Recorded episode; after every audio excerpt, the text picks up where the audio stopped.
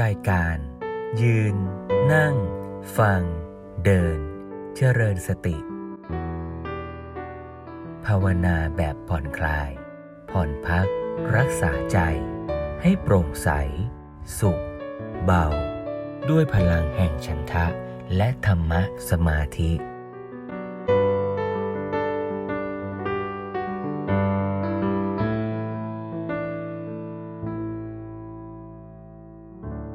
ฒนาหรือภาวนาเนี่ยก็มีทั้งจิตตภาวนาและปัญญาภาวนา การพัฒนาใจก็เรียกว่าสมถกรรมฐาน การพัฒนาปัญญาก็เรียกว่าวิปัสสนากรรมฐาน ถ้าเกิดว่าต้องการให้ใจสงบ ต้องการให้ใจจากที่ฟุ้งซ่านหดหูท้อแท้ ได้มีกำลังใจ ได้มีพลัง ได้มีความนิ่ง ได้มีความมั่นคง ในการที่จะทำการงาน สมถะก็ช่วยได้ ถ้าใจมีความพร้อมพอประมาณหนึ่ง เราก็เอาใจที่มีความพร้อมเนี่ยไปสังเกตตามเป็นจริง เรียกว่าเจริญวิปัสสนาเห็นสิ่งทั้งหลายไม่ว่ารูปหรือนาม ไม่ว่าความร้อนไม่ว่ากลิ่น ไม่ว่าความคิด ไม่ว่าความสุขไม่ว่าความทุกข์เห็นความจริงของมันว่ามันเป็นยังไงมันเกิดขึ้นแบบไหนมันเปลี่ยนแปลงดับไปอย่างไร นี่ก็เรียกว่าวิปัสสนา ในกระบวนการของการฝึกสมาธินั่นเองก็มีหลากหลายวิธี แล้วแต่ว่าเราจะเลือกเอาอะไรเป็น อารมณ์กรรมฐาน อารมณ์กรรมฐานก็หมายความว่าเอามาเป็นหลัก ในการที่จะให้ใจเราเนี่ยจดจอ่อใคร่ครวญพิจารณาอยู่กับสิ่งนั้น ไม่วอกแวกซัดสายไปอย่างอื่น ที่เราลองฝึกกันมาก็บอกว่าเราฝึกเนี่ยในคำพีวิสุทธิมรรคเนี่ยท่านก็จะบอกว่าให้เราฝึกตามพื้นจริตนิสัยก็จะมีกรรมฐานที่เหมาะกับแต่ละจริตนะแต่ตอนท้ายท่านก็บอกไว้ด้วยว่า ก็ไม่ได้แปลว่า แต่ละคนจะจริตใดจริตเดียว ก็ฝึกไปกรรมฐานอื่นๆ ก็ฝึกได้นะอย่างเช่นว่าเราเริ่มต้นคุยกันมาเนี่ยสองสามอาทิตย์นี้ก็คุยกันเรื่องของโทสะจริตก่อนว่า คนที่มีพื้นใจในแน่ที่ว่าหงุดหงิดโกรธโมโหเนี่ยก็กรรมฐานที่เรียกว่าเมตตากรรมฐานหรือพรหมวิหารเนี่ยก็จะเหมาะ แต่พอเรามาดูเนี่ยโอ้ชีวิตเราต่อให้เราไม่ใช่โทสะจริตโดยตรงเนี่ยแต่ถามว่า ในชีวิตแต่ละวันแต่ละวันเราเนี่ยมีโกรธมีหงุดหงิด มีโมโห มีไม่พอใจ มีซึมเศร้าหดหู่เนี่ยอาการของโทสะโทสะก็คือไม่พอใจกับสิ่งที่มันเป็นอะแม่เดินไปทำไมโต๊ะมันต้องอยู่ตรงนี้หงุดหงิดซะแล้วเห็นแค่โต๊ะวางอยู่ก็หงุดหงิดได้นะ หรือว่าแหมคนนั้นเขาไม่เป็นอย่างใจเราเลยนะ เราอยากให้เขาเป็นอย่างนั้นอย่างนี้เขาไม่เป็น ใจก็รู้สึกไม่พอใจกับสิ่งนั้นอย่างเงี้ย ถ้ามองไปลึกๆเนี่ยโทสะมันก็เกิดจากการที่ใจเราไปคาดหวังเนี่ยคาดหวังว่าแหมฉันนี่เก่งนะ งานของฉันจะต้อง perfect สมบูรณ์ พอมีอะไรมาขัดมาขวาง ใจมันก็รับไม่ได้ มันก็โมโหขึ้นมา ฉันเนี่ยเป็นคนรีบร้อนอยากจะให้มันต้องเร็ว มันจะต้องรวดเร็วทันใจ พอมันช้าหน่อย ใจก็เริ่มหงุดหงิดโมโห อย่างเนี้ย เพราะฉะนั้นพื้นหรือว่ารากฐานของโทสะจริง ๆ มันก็คือ ความอยากความยึดว่า มันจะต้องเป็นอย่างที่ฉันต้องการนั่นแหละนะเพราะฉะนั้นสิ่งที่เราจะมาฝึกในแง่ที่จะช่วยทำให้ความหงุดหงิดความโมโห มันเบาลง ใจเราก็จะสบายขึ้น แล้วท่าทีที่เรามีต่อคนรอบข้างก็จะดีขึ้นด้วย วิธีการฝึกก็คือการที่เราจะเริ่มเห็นความสำคัญของผู้คนรอบข้าง ก่อนจะเริ่มรักผู้คนรอบข้างเมตตาให้ใครต่อใคร ก็เริ่มจากการแผ่เมตตาให้ตัวเอง รักตัวเอง ให้อภัยตัวเองบ้าง บางทีตัวเรามันก็ไม่สมบูรณ์ perfect อย่างที่เราอยากจะให้มันเป็น เราก็โมโหแม้แต่ตัวเอง ก็มาให้อภัยตัวเอง อยู่กับตัวเองยิ้มกับตัวเอง เป็นมิตรกับตัวเองคำว่าเมตตาเนี่ยจริงๆ รากศัพท์ก็คำเดียวกับคำว่ามิตรเนี่ยมิตรเนี่ยเป็นเพื่อนเน่ยเรามีใจเป็นเพื่อนกับตัวเองไม่ไปกดดัน มัวแต่ดุด่าว่าตัวเอง แต่การให้อภัยตัวเองก็ไม่ได้แปลว่า จะไม่เรียนรู้พัฒนานะ เราก็รู้ว่าเออที่ผ่านมามันก็มีผิดพลาดบ้างแหละก็เรียนรู้แล้วก็พัฒนาทำให้ดีขึ้น แต่ไม่ต้องไปนั่งทะเลาะกับตัวเองในอดีต กับคนรอบข้างก็เหมือนกัน เราก็มองว่าคนรอบข้างที่รักเราก็มีคนรอบข้างที่เป็นกลางๆก็มี เราก็เริ่มตั้งแต่คนที่รักเรามีพระคุณต่อเรา เราก็แผ่เมตตาอยากใช้ชีวิตเราให้ท่านเหล่านั้นมีความสุข อยากจะใช้เวลาในชีวิตของเราทำสิ่งดีๆ ให้กับท่าน ในขณะเดียวกัน เราก็ตั้งเจตนาต่อไปอีกว่า แม้สรรพสัตว์ที่เป็นกลางๆ เราไม่เคยรู้จักเขาก็ตามแต่แต่ถ้าเราลองใช้ปัญญาพิจารณาก็จะเห็นว่าสิ่งทั้งหลายนั้นก็มีบุญคุณต่อเราอยู่ อาจจะเป็นทางอ้อม เป็นคุณลุงคุณป้าที่ปลูกข้าวให้เราได้กิน เป็นคุณลุงที่ยกปูนมาสร้างบ้านให้เราได้อยู่ อย่างนี้เป็นต้น เราก็จะเริ่มค่อย ๆ แผ่ขยายความรักออกไป พระพุทธเจ้าบอกว่า คนที่เจอกันเนี่ยไม่เคยเป็นญาติมิตรพี่น้องพ่อแม่กันเนี่ยไม่มีเลย ก็แสดงว่าคนที่เราเจอกันเนี่ยแม้แต่เรามานั่งฟังธรรมะอยู่ด้วยกันในห้องซูมเนี่ยเราก็อาจจะเคยเป็นญาติเป็นมิตรเป็นพี่เป็นน้องกันมาก็ได้นะ แล้วถ้าเรารักพ่อแม่ของเราชาตินี้ประมาณไหนเนี่ย เราจะไม่รักคุณพ่อคุณแม่ชาติก่อน พี่น้องเราชาติก่อน บ้างหรือ เราก็อาจจะรักนะ แต่เราไม่รู้ตอนนี้เขาอยู่ไหน เขาอาจจะมานั่งฟังอยู่ในห้องซูมเดียวกันกับเราช่องข้างๆ เรานี่ก็ได้นะ เพราะฉะนั้นถ้าเกิดเราค่อยๆ ขยายความรักออกไปว่าทุกผู้คนที่เราเห็นที่เราพบที่เราเจอเนี่ย ก็เป็นญาติมิตรพี่น้องเรา บางทีเขาก็ทำผิดหูผิดตาผิดใจเราบ้างเนี่ย เราจะไปเอาโทษโกรธเคืองอะไรกันนัก อย่างนี้ใจก็จะสบายขึ้น อ่านะโยมนะ เพราะฉะนั้นก็เกริ่นให้โยมฟัง เดี๋ยวเราจะได้ลองฝึกภาวนาเมตตากรรมฐานด้วยกัน เอาละเพราะฉะนั้นเดี๋ยวเรามาเริ่มต้น warm up กันก่อนวันนี้นะ ด้วยการแผ่เมตตา ตั้งจิตเจตนาทำแบบที่เราฝึกกันมา 2 สัปดาห์แล้วนะจะยืนก็ได้ จะนั่ง จะเดิน เอาอิริยาบถที่สบายสบายถ้าอยู่ที่พักที่บ้าน ก็หาที่นั่งผ่อนคลายสบายสบายนั่งเก้าอี้ตัวโปรด นั่งในมุมที่เราชอบทำร่างกายเราให้ผ่อนคลายสบาย ตั้งแต่ปลายเท้าลำตัว หลัง หัวไหล่ลำคอ ใบหน้าผ่อนคลายสบาย ลมหายใจผ่อนคลาย ไม่ต้องเกรงไม่ต้องกลั้นลมหายใจนะ หายใจเข้าเตือนตัวเราว่านี่เรายังมีชีวิตอยู่ เราจะตั้งใจใช้ชีวิตของเราให้ดีที่สุด หายใจออก เป็นธรรมชาติ ผ่อนคลาย สบายๆ ให้รู้สึกว่า เราจะได้ตั้งใจใช้ชีวิตของเราทำประโยชน์ ให้กับตัวเราเอง ให้กับคนที่เรารัก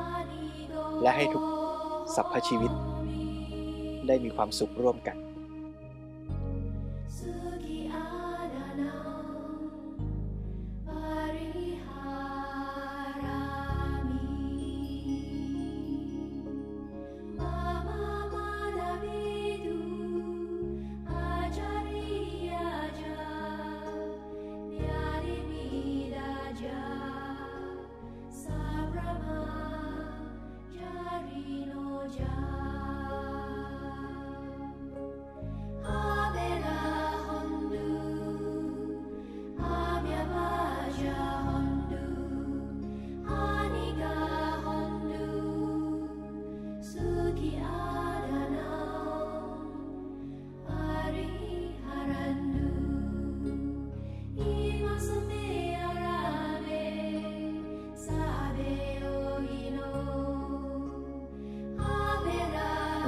ใจเราใส่ใจอยู่กับลมหายใจก็ได้ หรือจะนึกถึงความรู้สึกอย่างที่ว่าว่าเมื่อหายใจเข้า ก็เตือนตัวเราว่าเรายังมีชีวิตอยู่ เราจะตั้งใจใช้ชีวิตของเราให้ดีงาม ให้เป็นประโยชน์ เมื่อหายใจออกลมหายใจก็เป็นสื่อ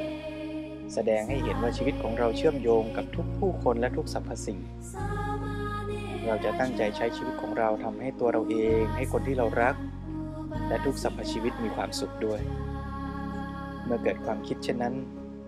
อาจมีรอยยิ้มเล็กๆ เกิดขึ้นบนใบหน้าของเรา เห็นความเชื่อมโยงของชีวิตเรากับทุกผู้คน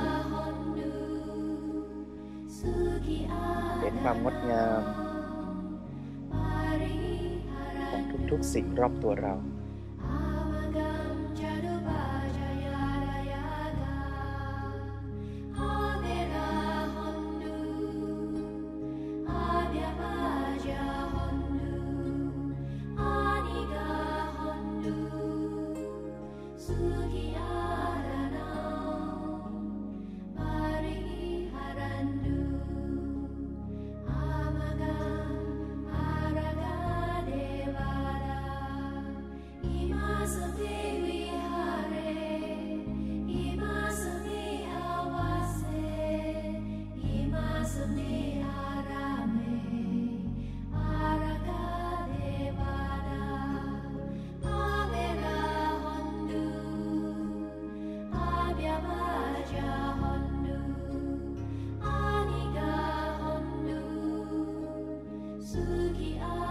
ท่านรักษาใจที่งดงามไว้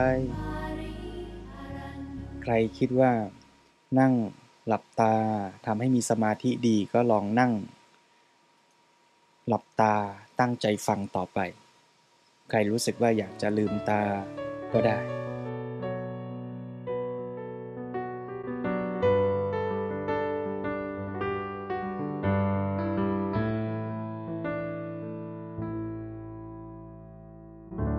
ตตาก็คือภาวะที่เราปรารถนาดี อยากให้คนนั้นดี อยากให้คนที่อยู่ตรงหน้าเรานะ่ะดี แต่คนที่อยู่ตรงหน้าเราเนี่ยมีอยู่หลายรูปแบบ บางคนเนี่ยเขาก็เป็นกลางๆ บางคนเขาก็กำลังทุกข์ บางคนเขาก็กำลังประสบความสุข ประสบความสำเร็จในชีวิต เพราะฉะนั้นไอ้คำว่าฉันทะที่อยากให้คนตรงหน้าเราดีเนี่ยท่านจึงขยายอธิบายออกมาเป็นสามคำ ก็คือเมตตา กรุณา มุทิตา เมตตาก็คือปรารถนาให้คนที่เป็นกลางๆเนี่ยเขามีความสุข พ่อแม่เลี้ยงลูกเนี่ยลูกไม่ได้เจ็บไม่ได้ป่วย ก็ปรารถนาอยากให้ลูกมีความสุข อันนี้เรียกว่าเมตตา แต่ถ้าลูกกำลังอยู่ในสภาวะที่เจ็บป่วยทุกข์ไม่สบาย พ่อแม่ก็ปรารถนาดี อยากให้ลูกอยู่ในสภาวะที่ดีคือพ้นจากความทุกข์ก็เรียกชื่อเฉพาะว่าการุณา และในขณะไหนที่ลูกกำลังประสบความสำเร็จทำได้ดี ก็เรียกว่า พ่อแม่ก็มุทิตา ชื่นชมยินดีให้กำลังใจสนับสนุนส่งเสริมให้ลูกได้ทำดียิ่งขึ้นต่อไป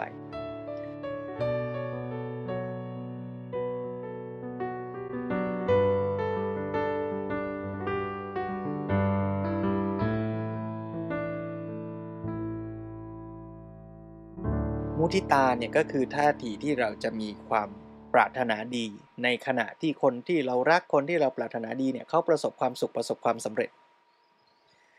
อาตมามีนิทานมาเล่าให้เด็กๆฟังอ่าจริงๆก็ไม่ใช่นิทานหรอกเป็นเรื่อง based on true story อ่าเคยดูหนังไหมเขาบอกว่าเรื่องนี้นี่มีเขาโครงมาจากเรื่องจริง อาตมาเนี่ยก่อนจะมาบวชเป็นพระเนี่ยเคยไปใช้ชีวิตเป็นครูอยู่ช่วงหนึ่ง อาตมาเป็นคุณครูคนหนึ่งก็ไปนั่งคุยกับเด็กนักเรียนคนหนึ่ง เด็กนักเรียนนั่งคุยอยู่ในห้องนี่แหละ แล้วก็มีเด็กผู้หญิงคนหนึ่งเขาเล่าเรื่องให้ฟัง เขาเล่าอย่างนี้ โยมลองคิดตามดีๆนะ เขาก็คุยกับครูของเขาเนี่ยเขาบอกครูครูครูคิดดูนะ สมมุติว่า หนูอยู่บ้านกับแม่ และสมมุติว่าวันนี้แม่ออกไปนอกบ้าน สั่งไว้ว่าให้หนูซักผ้า ชิ้น ถ้าหนูขี้เกียจแล้วไม่ซักเลยพอแม่กลับมาหนู ครูเดาได้ไหมว่า แม่จะทำยังไง โยมเดาได้ไหมนิทานเรื่องนี้ เดาไม่ยากเด็กผู้หญิงที่เล่าก็บอกถูกแล้วล่ะ ครูเดาถูกแล้วล่ะ ก็แน่นอนแม่กลับมาก็จะด่าเละเทะเลยว่าทำไมไม่ซักผ้า ก็สมควรถูกด่าเนาะให้ซักไม่ซักใช่ไหมแต่เด็กคนนั้นเขาถามต่ออ่าครูครูลองคิดต่ออีกหน่อยนะ แล้วถ้าสมมุติวันรุ่งขึ้นเนี่ย แม่ก็สั่งเหมือนเดิมเลยนะ ว่าให้ซักผ้าสิบชิ้นนะ แล้วแม่ก็ออกจากบ้านไป สมมุตินะ วันที่สองเนี่ย ถ้าหนูซักซักสิบชิ้นเลยนะ แล้วมันสะอาดเจ็ดชิ้น อีกสามชิ้นเนี่ย หนูซักไม่สะอาด ครูเดาสิ ว่าตอนเย็นพอแม่กลับมาแม่จะว่าไง เออโยมว่าแม่จะว่ายังไงวันที่สองเด็กผู้หญิงคนนั้นก็บอกว่า แม่ก็จะด่าไงแม่ก็จะด่าว่าทำไมสามตัวนี้มันไม่สะอาด แล้วก็ด่ายาวพอๆกับวันแรกนั่นแหละเขาก็ถามต่อครูครูครูว่าถ้าหนูฉลาดเนี่ย หนูควรจะซักไหมอาจันเออว่ะ ครูก็คิดตามเด็กคิดไปคิดมา เออ เด็กมันฉลาดอะ มันบอกว่า มันไม่ซักเลยอะ มันก็ถูกด่า มันซักนะ แล้วมันไม่สะอาดสามตัว มันก็ถูกด่า ไหนๆจะถูกด่าแล้วเนี่ย อย่าเหนื่อยซักเลยเนาะจบข่าวนิทานเรื่องนี้ก็เลย ไม่รู้สอนหรือสอนดีหรือสอนไม่ดีเนี่ยนะเอออิ่มเอมฟังแล้วต้องคิดดีๆนะเนี่ยนะไม่ได้สอนว่าให้ไม่ไปช่วยซักผ้านะ แต่เรื่องนี้กำลังจะสอนใจเราว่าอะไรนะสอนเราว่า ถ้าใจเราไปคาดหวังว่า เธอต้องดีอย่างเนี้ย ฉันถึงจะพอใจ ถ้าเธอยังไม่ดีเท่าที่ฉันต้องการเนี่ย ฉันไม่เห็นคุณค่าความดีในความพยายามของเธอเลย เราไปมองแต่ผลลัพธ์ปลายทางของคน โดยไม่มองความพยายามและกระบวนการในระหว่างทาง เราจึงไม่เห็นคุณค่าของการซักเจ็ดตัวสะอาด เราก็เอาแต่ตำหนิสามตัวที่สกปรก แล้วใครล่ะ จะมีกำลังใจอยากทำสิ่งที่มันดี เพราะพอทำดีไปแล้วแต่มันยังไม่ถึงเส้นที่แม่จะชม มันก็เหมือนกับเป็นการทำดีที่ศูนย์เปล่า จริงๆ มันก็ไม่ได้ศูนย์เปล่าหรอกนะ แต่ระบบสังคมมันทำให้ดูเหมือนกับว่าศูนย์เปล่า เพราะฉะนั้นถ้าเราอยู่ในสังคมไม่ว่าเราจะเป็นคุณพ่อคุณแม่ เราจะเป็นพี่ เราจะเป็นน้อง เราจะเป็นหัวหน้า อยากชวนเรากลับมาทบทวนให้ชัดว่า เรากำลังให้คุณค่ากับคนรอบตัวเราแบบไหน คำว่ามุทิตาเนี่ยมันต้องรอสำเร็จแบบเพอร์เฟกสมบูรณ์ สมใจฉันเท่านั้นฉันจึงจะชื่นชมหรือเปล่า ข้อควรระวังก็คือเราอยู่ในสังคมที่เราไม่ค่อยชมกันโยมว่าจริงไหมหลวงพ่อสมเด็จเคยตั้งข้อสังเกตเหมือนกันว่าสังคมไทยเราเนี่ย เราไม่ค่อยชมกัน แม้แต่อยู่ในบ้านเดียวกันเนี่ย เราก็รู้สึกเขินๆน่ะที่เราจะชื่นชมกัน พอยิ่งเราไม่ชื่นชมกัน แต่ถ้าทำผิดมา อันเรื่องฝั่งตำหนิติดาเนี่ยอันเนี้ยถนัด สังคมก็จะเป็นยังไงล่ะ ถ้าเป็นแบบเนี้ยสังคมก็จะรู้สึกว่าทำดีไปก็เสมอตัว ไม่ทำดีกว่า อยู่เฉยๆไม่ต้องทำอะไรผิด ก็ไม่ถูกด่า สบายใจแล้ว สังคมเราก็เลยเป็นอย่างนี้เพราะฉะนั้น อาตมาเชิญชวนว่าเรามาฝึกมุทิตากรรมฐานกันดีกว่า เราลองฝึกที่จะมองเห็นความดีของผู้คนรอบๆตัวเราให้ได้ แม้ว่ามันจะเป็นความดีเล็กๆ ที่เขายังทำไม่สำเร็จสมบูรณ์ ลองหันไปมองคนรอบๆตัวเรา พี่เรา น้องเรา แฟนเรา เขาพยายามทำดีอะไรบางอย่างที่ยังไม่สำเร็จ ให้โยมไปฝึกชม การบ้านนะโยมนะ ให้ไปชมคนรอบๆตัวเรา ให้ได้วันละสามคนเป็นอย่างน้อย อาจจะเป็นเพื่อนเราก็ได้นะ อาจจะเป็นแม่บ้านที่ทำความสะอาดที่ทำงานก็ได้นะ อาจจะเป็นคนที่เราเจอระหว่างทางเดินแล้วได้หยุดพักคุยกันเล็ก ๆ น้อยๆ โอ้ ขอบคุณพี่มากเลยนะ พี่ช่วยพูดคุยกับหนูในเวลาที่กำลังรอรถเมย์เนี่ยไม่งั้นเหงาแย่เลย โอ้วันนี้ ดูพี่ตั้งใจ ช่วยคุณแม่ทำกับข้าว กับข้าววันนี้อร่อยมากเลย ขอบคุณพี่นะ ที่ช่วยทำกับข้าว ให้พวกเรากิน ให้กำลังใจการชื่นชมกัน แล้วลองสังเกตว่าในขณะที่เราชื่นชมกันจากใจจริง ๆ ของเรานะ ไม่ใช่เสแสร้งแกล้งทำลองสังเกตว่าใจเราเป็นยังไง แล้วใจของผู้ที่ได้รับคำชมเนะ่ยเป็นยังไง แถมเทคนิคให้เล็กๆ อีกหน่อยว่า เวลาเราจะชื่นชมความดีของใครเนี่ยเขามีทฤษฎีการชมด้วยนะ อันนี้ฟังผ่านๆนะโยมนะ แต่ก็ถ้าเป็นประโยชน์ก็ลองเอาไปใช้ดูก็ได้ เขาบอกว่า ถ้าเราชมเนี่ยมันมีชมหลายระดับ ชมอย่างง่ายที่สุดตื้นที่สุด คือชมที่ผลลัพธ์ เช่นว่า โอ้ลูกเรียนเก่ง สอบได้ที่หนึ่งก็ชมลูกว่า โอ้ลูกเยี่ยมมากเลย สอบได้ที่หนึ่งเดี๋ยวแม่ให้รางวัล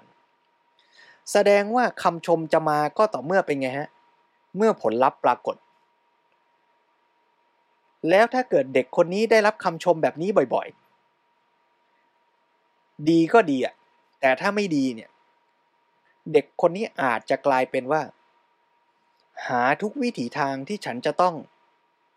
ชนะคนอื่นให้ได้ที่หนึ่งให้ได้ เพื่อที่จะได้รับคำชม จากคุณพ่อคุณแม่คำชมที่เน้นไปที่ผลลัพธ์ จะทำให้ทั้งผู้ชมและผู้ถูกชมเนี่ย ละเลยกระบวนการที่ได้มาซึ่งผลลัพธ์นั้น จนบางครั้งเราอาจจะเผลอทำการในทางที่ไม่ดีไม่ชอบ ไม่ถูกต้อง เพื่อหวังจะได้ผลลัพธ์ที่ดี เพราะ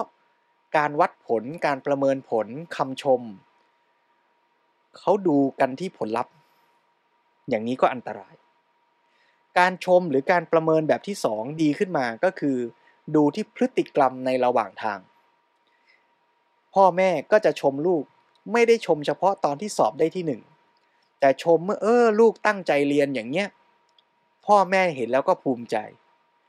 ลูกตั้งใจอ่านหนังสืออย่างเงี้ยเยี่ยมมากเลย เป็นลักษณะของคนที่ใฝ่รู้ใฝ่เรียนอย่างเงี้ยดี โอ้ลูกอ่านหนังสือแล้วทำช็อตโน้ตไว้ด้วยนู้การทำช็อตโน้ตนี่แหมมันเยี่ยมมากเลยมันดีมากเลยมันเป็นประโยชน์อย่างนี้อย่างนั้น นี่คือชมที่กระบวนการหรือพฤติกรรม ก็จะทำให้เด็กเนี่ยตั้งใจทำตั้งใจอ่าน ตั้งใจจดช็อตโน้ตผลลัพธ์มันจะสอบได้ที่เท่าไหร่ค่อยไปว่ากัน แต่ว่ากระบวนการน่ะมันมีความดี มีเจตนาดี มีความขยันมีความตั้งใจ คู่ควรต่อการที่จะชื่นชมส่งเสริมสนับสนุนอยู่ในตัวอยู่แล้ว ก็เปลี่ยนการชมจากการชมที่ผลลัพธ์ปลายทางมาเป็นการชมที่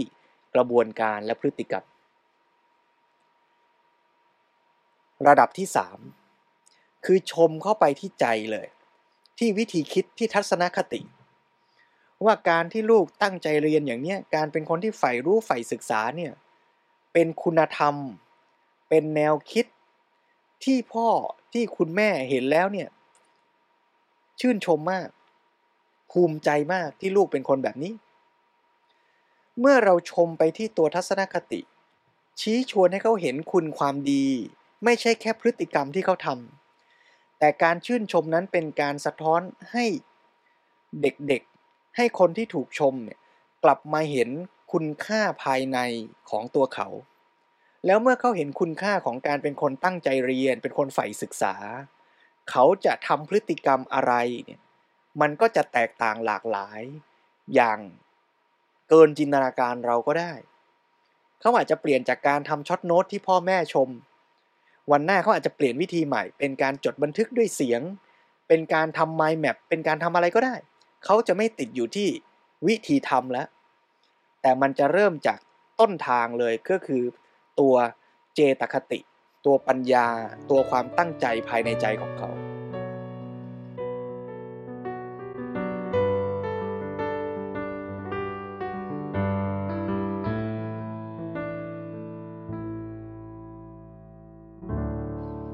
ราะฉะนั้นการบ้านสัปดาห์นี้หยบให้ฝึก มุทิตา ชื่นชม ชื่นชมนี่ไม่ได้แปลว่า แค่พูดด้วยปากนะ แต่ก่อนจะชมเนี่ยต้องให้ใจเราสัมผัส ความดีของเขาก่อน แล้วลองดูว่าเราสัมผัสในระดับไหน เราสัมผัสระดับผลลัพธ์ หรือเราสัมผัสในระดับพฤติกรรมการกระทำ ที่เขาทำหรือเราสัมผัสความรู้สึกดีที่เจตคติ เจตนาความตั้งใจของเขา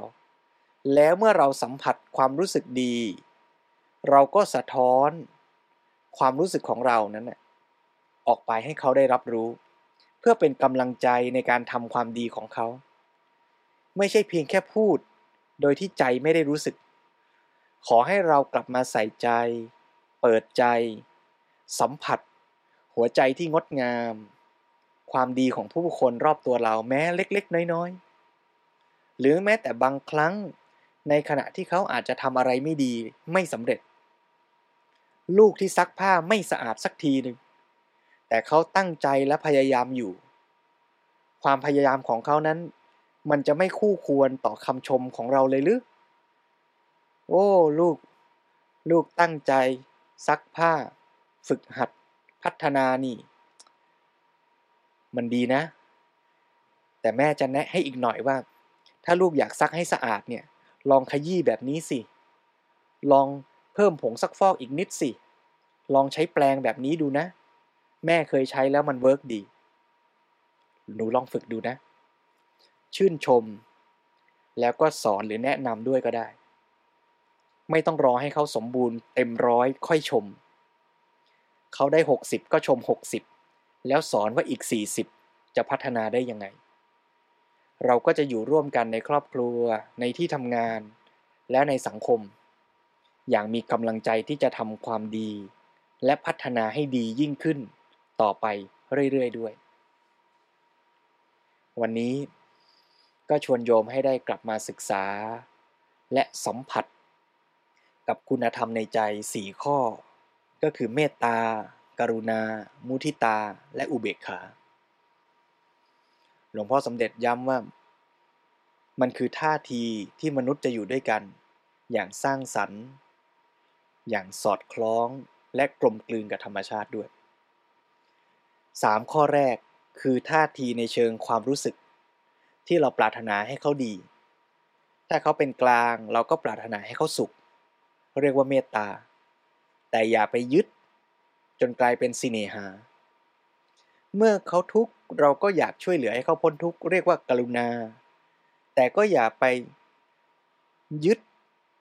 จนใจเราจมไปกับความทุกข์ที่เขากำลังเป็น จนกลายเป็นความเศร้าโศกหดหู่ในใจเรา ขั้นที่สามกรณีที่สามก็คือ มุทิตา เมื่อเขาประสบความสุขประสบความสำเร็จ เราก็ชื่นชมให้กำลังใจ และย้ำว่าการประสบความสุขความสำเร็จนั้นไม่ได้แปลว่าต้องสำเร็จเต็มร้อย ไม่ได้แปลว่าต้องสำเร็จสมใจฉัน แต่ให้เราสัมผัส ความดีงาม ความงอกงาม ความเติบโตที่ปรากฏจริง ๆ แล้วเราก็ชื่นชมในส่วนที่เติบโตนั้น ถ้ายังมีอะไรที่ยังไม่สำเร็จยังไม่สมบูรณ์ เราก็แนะเราก็ช่วย เราก็ชวนกันพัฒนาต่อ แต่ไม่ว่าจะมีท่าทีในใจ ต่อกันอย่างไร ก็ต้องให้อยู่ในหลักการข้อที่ 4 คือ เป็นไปตามธรรม และถูกต้องตามธรรม ถ้าเมื่อไหร่จะขัดกับธรรม หรือเกินกว่าธรรมที่เราจะทำได้ ก็ต้องวางใจอุเบกขา อุเบกขาไม่ใช่ปล่อยปละละเลย ไม่ใช่เฉยเมย แต่คือการวางเฉยด้วยปัญญา เพราะรู้ชัดว่าในสถานการณ์นั้น ไม่ทำอะไรดีกว่า ถ้าเข้าไปยุ่ง เข้าไปทำมันจะเกินกว่าสภาวะตามธรรมชาติที่ควรจะเป็น เกินกว่าหลักธรรม หลักการที่ถูกต้อง เมื่อเข้าใจอย่างนี้ก็ชวนโยมฝึกนะโยมนะ ฝึกทั้งเมตตากรุณามุทิตาอุเบกขานั่นแหละ เพราะต้องฝึกเป็นชุด ต้องใช้ให้สมดุลให้ถูกต้องตามแต่ละกรณี แต่ชวนโยมฝึกเป็นพิเศษสักหน่อยวันนี้ มุทิตานะโยมนะ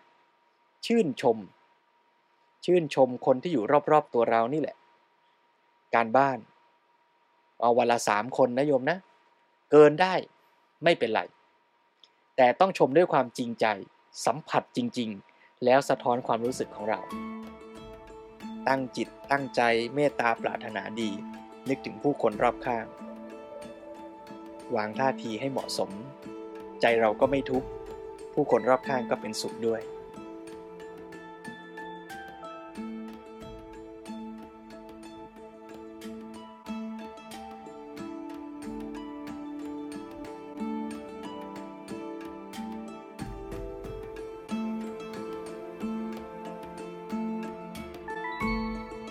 ยืน